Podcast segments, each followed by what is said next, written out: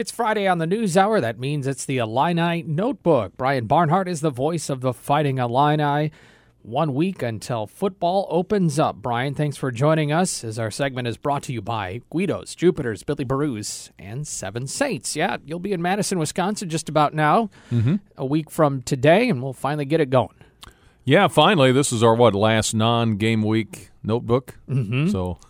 The notebook doing, will get thicker. Been doing a lot of different shows with uh, no games in sight. Now we're there, as you said, a week out. So that'll be interesting to see. I know Illinois, I think, is a big underdog already. Yeah, I'm not sure yeah. where that's coming from. Yeah, I'm not sure either because usually it doesn't come out till the week of. I but thought, I'm just saying the spread kind of took me aback a little bit. Yeah. I didn't I didn't think it would be that big. I don't Mhm. make odds or get into it too Yeah. much, but I just thought, well, I think anybody who's paid attention to this Illinois program believes that it's going to be a much more competitive team, game in, game out. Mm-hmm. Yeah. Shows they didn't really pay a lot of attention to last year Yeah. because I think last year's uh, amount was even bigger. The one at Champaign, Yeah. was like the biggest ever, and so yeah, the, the that magnified the size of the upset from a year ago.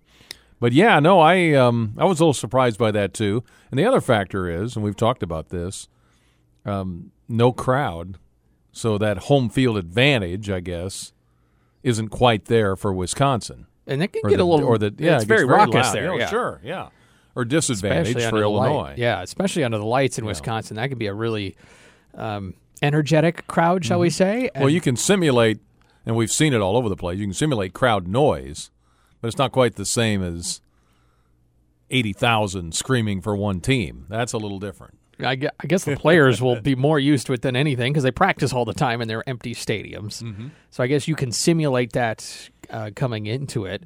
The home field advantage will mostly come from you don't have to travel. You're in your own Right. bed, that kind of stuff. Yeah, and I think the Illini are going up in buses. Uh, seven buses, I think, was what Tim Knox said. So there'll be a lot of lot of travel, and it's just under four hour trip. Of course, no stops on that particular trip, so it's a it's a straight shot up 39, basically up to to Madison.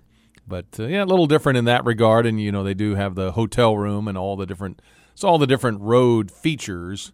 But then again, you know you're not going into a den of 80,000 Badger fans either, a sea of red. So that it's mitigated a little bit. But yeah, the two teams, obviously Wisconsin, another favorite each year in the West.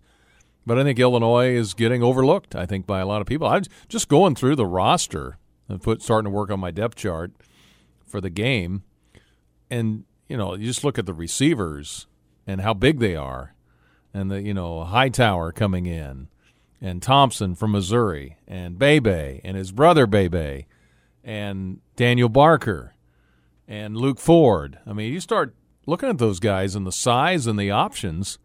That's that's pretty impressive.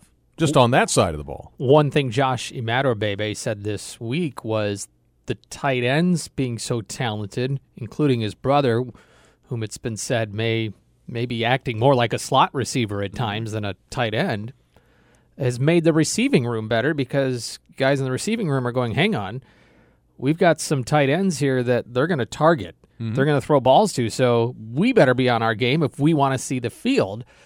So it's one position group now affecting another mm-hmm. in raising the level of Oh, sure. competition And- between them. and that's how it happens. And I didn't even mention Donny Navarro, who came, you know, literally out of nowhere last year. People didn't have any expectation as to how good he could be, and he Well, just he became, came from Naperville, so Well, let's Naperville, not let's yeah, not call it yeah. nowhere. but came off the radar screen basically to become one of the leading receivers on the team, and Casey Washington. I mean, so and then you add uh, if Mike Epstein can stay healthy on at the running back spot, I think people are going to like Chase Brown, like the way he runs. Coaches have talked about him for a couple of years. And just that second year for Brandon Peters under his belt. That's and the offensive line for the five guys being returnees. Um, that's why there's so much optimism, I think, on that side of the ball. And then, you know, just looking at the defense and, you know, the secondary, the guys like Adams and Hobbs and, you know, you go down the list. These guys played a lot of football back there. And Hansen's a really good linebacker, quality linebacker. So defensive line, they probably got some new faces. You know, they have to work in for depth and things like that. But so, but I think people overall are kind of overlooking. It's you know, well, it's at Camp Randall, it's Wisconsin, it's Illinois. Yeah, that ought to be how how we pick the game. And of course, last year they got burned on that. So They did, and and this year it's even harder to make predictions, and we all know that predictions in sports are something to do until the game happens because mm-hmm. anything can happen in sports. It's the beauty of it. One thing I will be really interested in is how is the tackling, especially when you're playing the big boys right away in the conference. Occasionally, teams will start with a Big Ten opponent to with a signature kind of game for the conference to start the year. Okay, these two teams are going to play each other to start the season, but everybody else is in non-conference. Usually, a more uh, an FCS or a, a, a smaller opponent, if you will. Not this year. We're going in in the deep end. Big Big Ten against Big Ten, Smash Mouth against Smash Mouth. It'll be interesting to see how the tackling will happen, and you know if the technique is sharp right away. Yeah, especially for the for the college young men. I mean, we saw the Titans for the NFL. Those are older guys, but they hadn't practiced. What they practiced once in two weeks or something like that because of COVID, and then they put up forty some points on the Bills. I mean, that, that's a little different deal. But yeah, I, I obviously you miss that easing in. Easing's not the right word, but getting into the season. You know, figuring out where you are against Illinois State and against Bowling Green and against Connecticut, and then get ready for the Big Ten. Uh, just wondering, uh, you know, injuries. I'm sure they're going to keep an eye on. You know, how how many reps in practice have they been able to get in? Hard tackling. Now, Lovie Smith's teams don't, you know, do a lot of hard hitting necessarily compared to maybe some others. Or you know, it's uh, it's uh, the idea of the the technique and the execution, and then they do do some pads and they do do some hitting and enough to not get people hurt, but also to make sure they're fresh and ready to go. And different people have different ideas on that, but yeah, just uh, jumping into a Big Ten game like that, that will be interesting. And I don't know how you predict any of these games early. That's what'll make it fun. Yeah. You don't have to predict it. You can just say what's happening. Well, I mean, who would have predicted LSU's, you know, Right. two losses already? yeah. I mean, nobody saw that coming.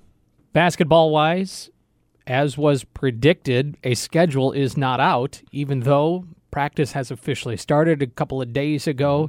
So we'll wait on that. Brad Underwood confirming what he's kind of hinted at along the way. There's been some positive cases of COVID on the team. They say they're out of the woods on that for now, and they're they're masking up and doing all the things they're supposed to do.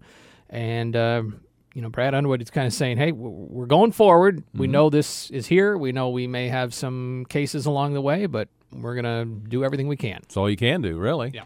I mean, you either got to shut it down or go on. And uh, obviously, the Big Ten and others have chosen to go forward, the NCAA.